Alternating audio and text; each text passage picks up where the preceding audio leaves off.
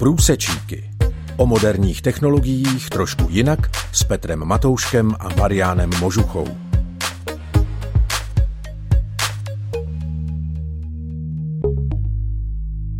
Na rádiu 7 začíná pořad Průsečíky, u kterého vás vítá moderátor Petr Matoušek a autor pořadu Marian Možucha.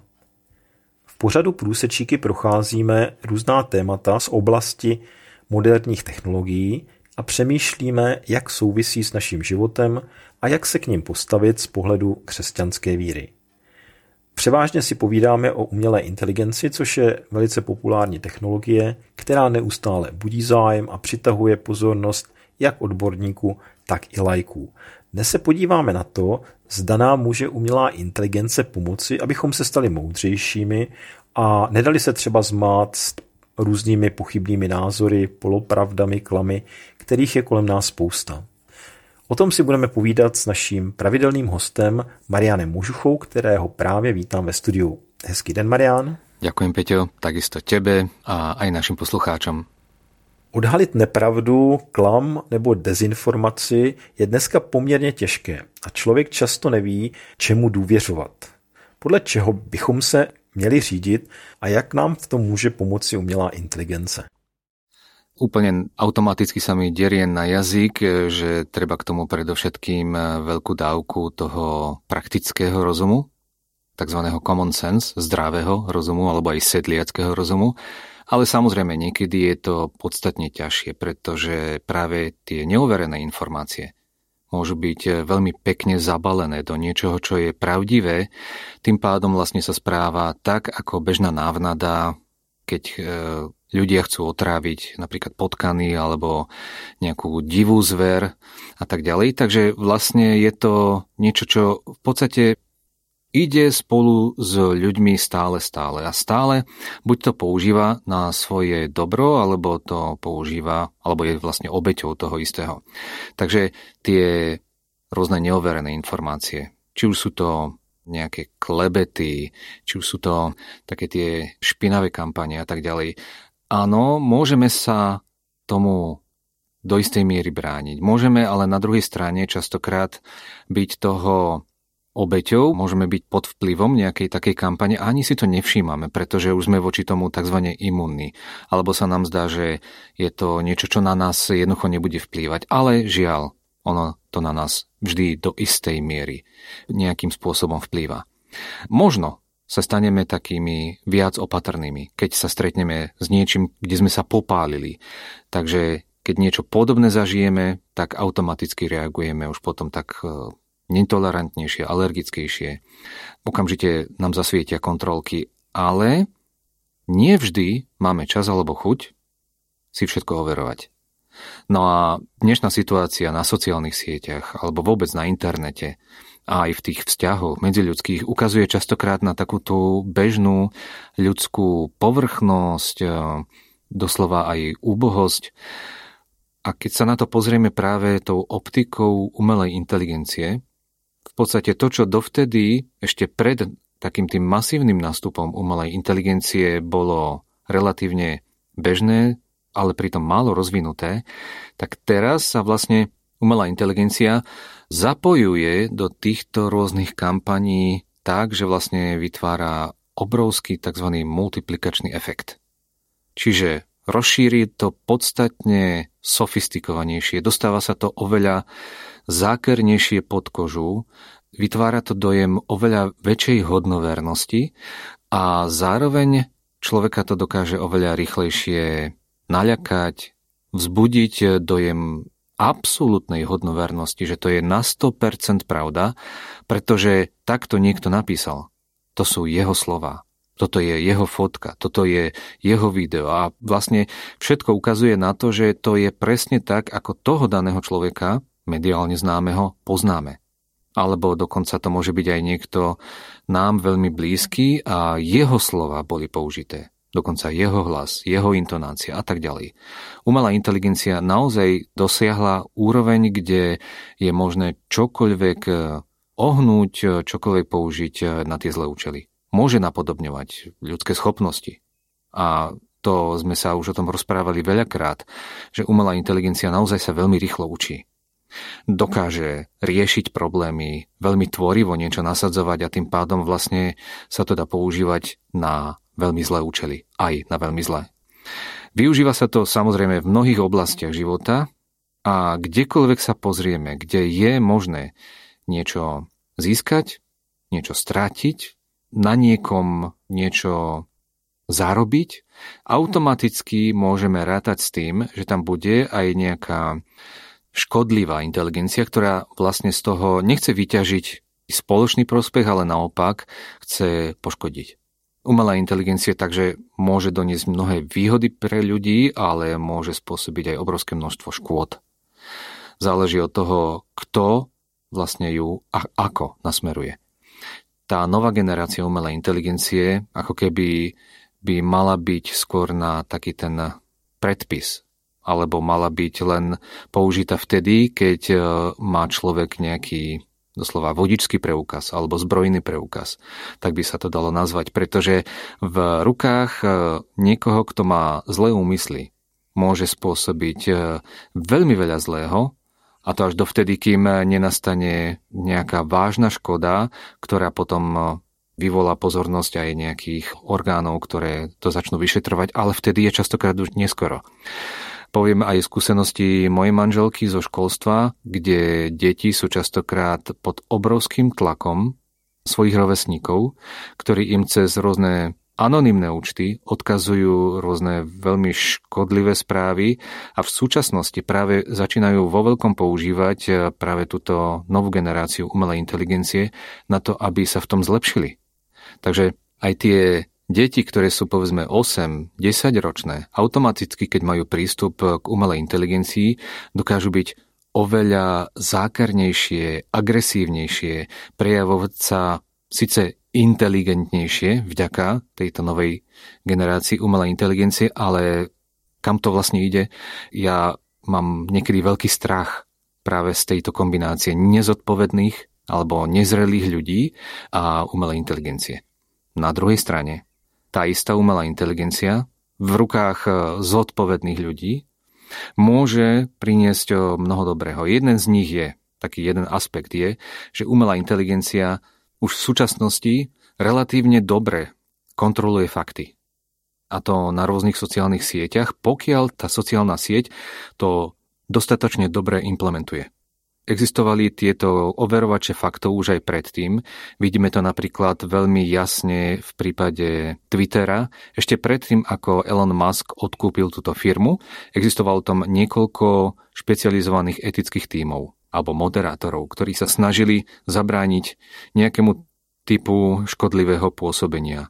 V momente, ako nastúpil Elon Musk a nastali tam veľké škrty, nastali tam aj veľké zmeny v politike, Naraz tento Twitter je doslova liahňou dezinformácií Ruska, Číny a ďalších diktátorských režimov, mnohých e, veľmi škodlivých názorov a tak ďalej a tak ďalej. Kvôli tomu, lebo tí ľudia, ktorí mali možnosť niečo zastaviť, dostali doslova zákaz. Podľa Elona Muska treba jednoducho všetko pustiť, pretože máme predsa slobodu. No ale to je veľmi nebezpečné zmyšľanie, pretože sloboda znamená aj sloboda zabíjania alebo sloboda vyhrážania sa smrťou. To už je naozaj niečo, čo hraničí s totálnou nezodpovednosťou. Takže ale naspäť k tým kontrolám faktov. Tých eh, produktov už predtým bolo viacero, každý mal samozrejme nejaké obmedzenia a jeden z tých obmedzení bolo, že tieto veľké sociálne siete sa zdráhali ich použiť naplno. Celú tú funkcionalitu týchto overovačov faktov, pretože to spomaľovalo potom šírenie niektorých virálnych myšlienok a tým pádom celý ten biznis model sociálnych sietí, ktorý bol založený na tom, že ľudia si mali čo najviac niečo zdieľať, lebo tým pádom súčasťou toho obsahu, čo zdieľajú, mohli byť nejaké komerčné informácie, to znamená inzeráty, podsúvanie reklamy a tak ďalej, tak naraz to bolo výrazne obmedzené ale v momente, ako sa zmenil nejaký obchodný model u niektorej zo sociálnych sietí, tak sa zistilo, že je to prirodzená súčasť tej sociálnej siete a vytvára to veľmi zdravú atmosféru. Takže častokrát e, tá účinnosť takýchto overovačov faktov bola čisto len vtedy dobrá, keď tej danej firme, majiteľovi, nešlo primárne o maximalizáciu zisku. Tie overovače faktov nikdy nie sú 100%, niekedy majú nejakú opozdilosť, niektoré veci treba ešte aby sa overovali človekom. Niekedy tam je nejaká etická komisia, ktorá zhodnotí niektoré veci až vtedy, keď vlastne nastane skutočná nejaká škoda a tak ďalej. Ale už tým, že umelá inteligencia dokáže niektoré veci konať automaticky, my ani nevieme, že až 90% všetkého škodlivého obsahu na sociálnych sieťach už dávno bola odstránená, že sa ani nedostala k tým, ktorým sa mala dostať. Ale samozrejme, to, čo presiaklo, už je dostatočne škodlivé, takže pre mnohých ľudí sociálne siete sú jednoznačne toxické a ako keby nemali možnosť už niečo napraviť. V súvislosti s tým existuje špecializovaná iniciatíva, ktorá sa nazýva vytvorenie dôveryhodnej umelej inteligencie. To znamená takej, ktorá bude poskytovať ako sama o sebe informácie overené, bezpečné, zodpovedné, no a tým pádom vlastne vytvára skutočne vzťah dôvery, čiže dôveryhodný. E, nie som si ale istý, či sa to bude dať e, naozaj implementovať, pretože v spoločnosti existuje množstvo názorových skupín. Pre mnohých jednoducho iný názor nie je dostatočne dôveryhodný. A s tým súvisí aj to, že niektoré názorové skupiny, napríklad ktoré reprezentuje Elon Musk, nebudú akceptovať eh, žiadne iné názory, pokiaľ nebudú zodpovedať tomu, že všetko je dovolené. No a v takom prípade vlastne sa dostávame do úplného chaosu, pretože nie len, že každý verí, čo mu chce, ale každý je aj vystavený všetkému, čo ani sám nakoniec nechce. Dnešním tématem průsečíků je taková otázka, zda nás může umělá inteligence učinit moudřejšími, abychom rozpoznali, co je pravda a co je třeba klám nebo polopravda. A myslím si, že jedním problémem takových dezinformací je to, že o nich vlastně člověk moc nepřemýšlí, ale přijímá je bez velkého přemýšlení a jako pravdivé. Co se s tímto postojem dá vůbec dělat? Může v tom nějak umělá inteligence pomoci? Rád by som ti povedal, že áno. Ale keď sa pozriem na súčasnú spoločnosť, e, mám niekedy veľké obavy, či vôbec e, sa to ešte dá. Pretože táto spoločnosť ako keby bola doslova nadizajnovaná tak, že každému ide predovšetkým o zisk, o vlastný záujem. V takej tej ideálnej spoločnosti by to bolo tak, že od detstva rodičia vychovávajú deti k tomu, aby hovorili pravdu a zároveň, aby si uvedomili zodpovednosť svojho konania pretože aj tak všetko nakoniec e, vyjde na svetlo. Od malička by sa vlastne mali deti aj v materskej škole, aj na základnej škole učiť žiť v pravde a nevyhybať sa pravde. Toto samozrejme dá sa aj neskôr.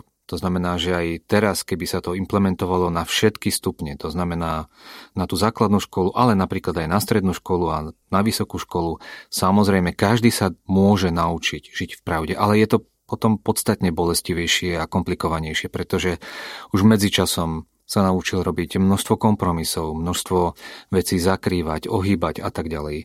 Čiže žiť v nejakom polotieni a tým pádom naraz to všetko odhaliť, bolo by to pre neho jednoducho veľmi ťažké. Takže áno, dá sa to, ale bolo by to podstatne ťažšie. Ak sme ale obklopení reklamami, marketingom, rôznymi kampaňmi. Dokonca ľudia, ktorí potrebujú z nás niečo vyťažiť, tak nás ovplyvňujú, či už cez ovplyvňovanie verejnej mienky alebo v takom tom malom meradle, keď ide napríklad o rodinu alebo o nejaké susedské vzťahy, vidíme tam sami, ako veľmi ťažké je rozdeľovať, čo je pravda a čo je polopravda, čo niekto tak trošku ohol.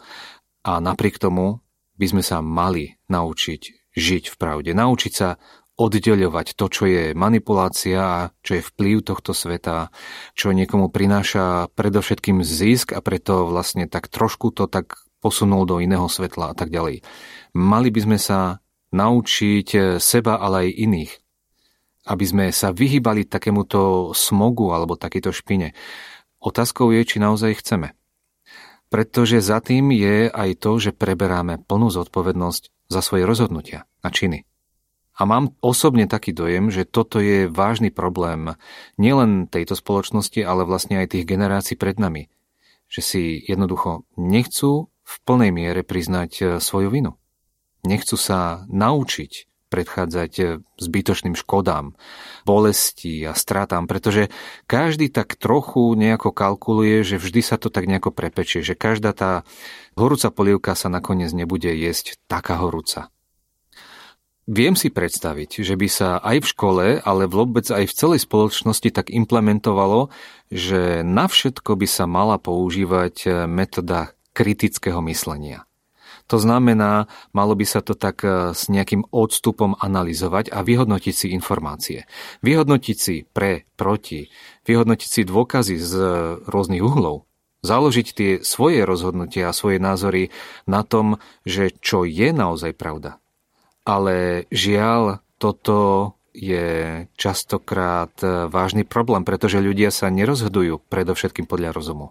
Rozhodujú sa niekedy na základe chvíľkového pocitu, na základe názoru niekoho iného, na základe predsudkov, ale dokonca e, aj tak, že vedia, že sú klamaní, ale jednoducho sa aj tak rozhodnú pre to klamstvo. Takže niekedy sa necháme vyvlačovať e, vlastnými citmi, pocitmi, emóciami, žiadosťami tela a vtedy e, aj tie najlepšie fakty pre nás naozaj nič neznamenajú. Nevieme doslova skrotiť svoje vášne. Tak ako je napísané aj v Biblii. Ja to prečítam z listu Jakuba z prvej kapitoly od 14. verša. Ale každý je pokúšaný od svojej žiadosti, vyvlačovaný a vábený – a potom žiadosť, keď počne, rodí hriech. A hriech, keď je vykonaný, plodí smrť. Takže ak niekto nechce, tak e, ani nebude rozsudzovať, čo je pravda, čo nie. Či naozaj verí omilu, alebo, alebo pravde. Či žije v nejakej fantázii, či všetko, čo hovorí, je pravda aj voči ostatným, či sám seba neklame. Samozrejme, existuje množstvo takých e, pekných, ideálnych techník, keď človek, ktorý nevie rozoznať pravdu alebo žije v nejakej napríklad závislosti, tak je dobré s takou osobou viesť dialog, otvorenie a s rešpektom si vymieňať názory. Všetko je to veľmi pekné, aspoň teda v tej teoretickej rovine. Žiaľ, ten bežný život je taký, že častokrát ani konfrontovanie s pravdou ani prichytenie pri nejakom podvode, alebo konfrontovanie toho človeka, jeho názorov s tým, aká je vlastne realita, nestačí na to, aby ten človek sa zmenil. A to vidím sám, napríklad, e, keď sa pozriem zase naspäť do Božieho slova. Pán Boh pozýva k dialogu medzi Bohom a človekom, ale e, je to kvôli tomu, aby nám, ľuďom, dal pochopiť e, svoje motívy, aby nám ukázal seba a zároveň, aby nám ukázal, ako nás on vidí, ako sme my v niektorých veciach zlyhali a čo robíme zle. Volá nás e, k zmene myslenia a k celkovej zmene života. Volá nás k tomu, čo sa v Biblii nazýva pokánie. Umelá inteligencia, keď sa vrátim naspäť k tej téme, môže byť nástrojom na podporu kritického myslenia, na to, ako máme viesť dialog, aby sme naozaj k niečomu dospeli, aby to neboli také nejaké prázdne slova, e, dialog len kvôli tomu, že sa chceme rozprávať, môže nám poskytnúť e, naozaj overené informácie. Môže nám potvrdiť, či toto a toto je pravdivé, či nie, či to naozaj niekto povedal, či to život naozaj overil. E, umelá inteligencia nám môže pomôcť dokonca identifikovať naše slabé miesta v našej argumentácii, keď je to dovolíme, môže nám naozaj veľmi veľa odhaliť o nás samých. Avšak nemôže nám nahradiť e, to naše rozhodnutie, či vôbec chceme vedieť pravdu o sebe. Pretože môžeme sa na to pozrieť aj takto. Ak niekto v spoločnosti, nejaký populistický politik, možno budúci diktátor, alebo nejaký škodca v spoločnosti ktorý veľmi dobre vie hovoriť, ale nakoniec aj tak prinesie len samú škodu, keď použije umelú inteligenciu na to, aby pochopil okamžité potreby ľudí. A potom, vďaka tomu, že ich pochopí, tak ich pekne zabali do krásnych slov a zmanipuluje týchto ľudí cez podvedomie. Vyvolá v nich napríklad podvedomý strach alebo podvedomú túžbu po niečom. Takýto spôsob doslova môže vypnúť kritické myslenie. A takéto konanie potom by som nazval, že to nie je niečo normálne, ale je to skôr taká kriminálna aktivita. Pretože tých ľudí vlastne zbavuje svoj právnosti. Stávajú sa podvedomé obeťami niekoho. No a tam by som chcel upozorniť na to, že toto je naozaj vážna téma a práve v súvislosti s umelou inteligenciou, ktorá dokáže v súčasnosti veľmi veľa škodiť. Veľmi veľa aj pomôcť, ale tá hranica, tá vždy závisí od konkrétneho človeka. Dokonca v Biblii je písané také niečo, čo mnohí možno si to ani nevšimli, ako je to závažné. Je to verš, ktorý je relatívne známy a ja ho prečítam teraz z Evanielia Matúša 10.16. Hľa, ja vás posielam ako ovce medzi vlkov. Buďte teda opatrní ako hady a prostí ako holuby. To znamená opatrný vedieť rozlíšiť, čo je pravda, čo nie je pravda, ale prostý ako holuby, to znamená smelo povedať pravdu. Nebáť sa. Nebáť sa konfrontovať niekoho s tým, čo naozaj pravda je. Čiže Keby sme to zobrali do dôsledkov, naozaj len Pán Boh nás pozýva do slobody a do pravdy.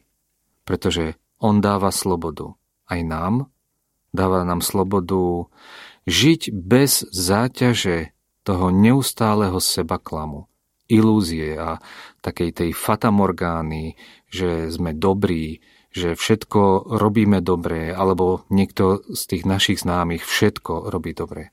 Ukazuje nám, aký naozaj sme. Dáva nám skutočné pravdivé zrkadlo. V láske. A zároveň nás volá k zodpovednosti, ktorá nezvezuje, ale naopak uvoľňuje človeka. Ľudia bežne hľadajú nejakú autoritu, ktorá si za svojím slovom stojí a vie si tie svoje rozhodnutia obhájiť a potom Žiaľ, takejto autorite prepáčia všetko, pretože je to autorita, ktorá hájí predsa ich záujmy aj keď e, častokrát e, v živote vidíme, že tieto autority to robia aj nepovolenými prostriedkami, napríklad klamstvom.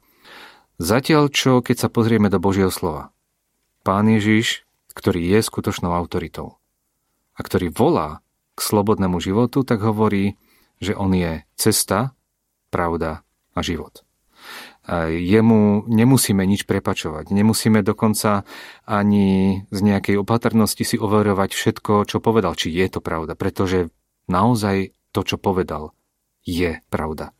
A to poviem aj sám za seba, to som sa mohol až do tejto chvíle v každej oblasti svojho života presvedčiť. Na taký záver by som rád prečítal ešte jeden relatívne známy a predsa taký smutný verš z Božieho slova, je to zo zjavenia 22. kapitola. Kto robí neprávosť, nech len robí neprávosť ešte. A kto špiní, nech špiní ešte. A spravodlivý nech činí spravodlivosť ešte. A svetý nech sa posvetí ešte. Na inom mieste Božieho slova je písané, že počiatok múdrosti je bázeň pred hospodinom. To sa píše dokonca na troch miestach, nezávisle na sebe.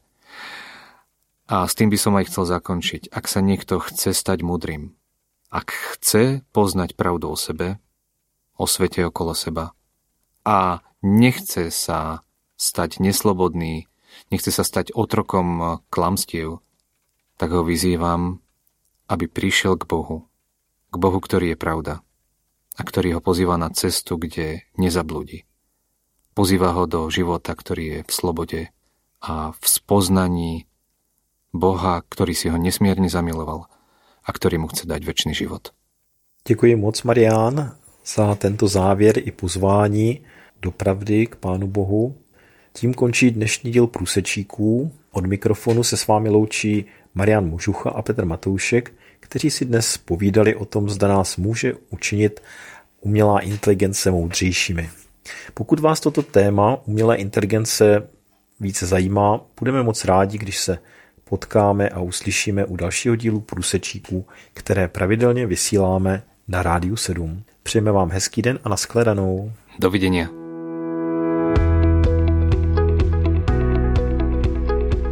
Podcast Průsečíky vznikl na Rádiu 7, které žije z darů posluchačů. Pokud nás budete chtít podpořit, budeme rádi.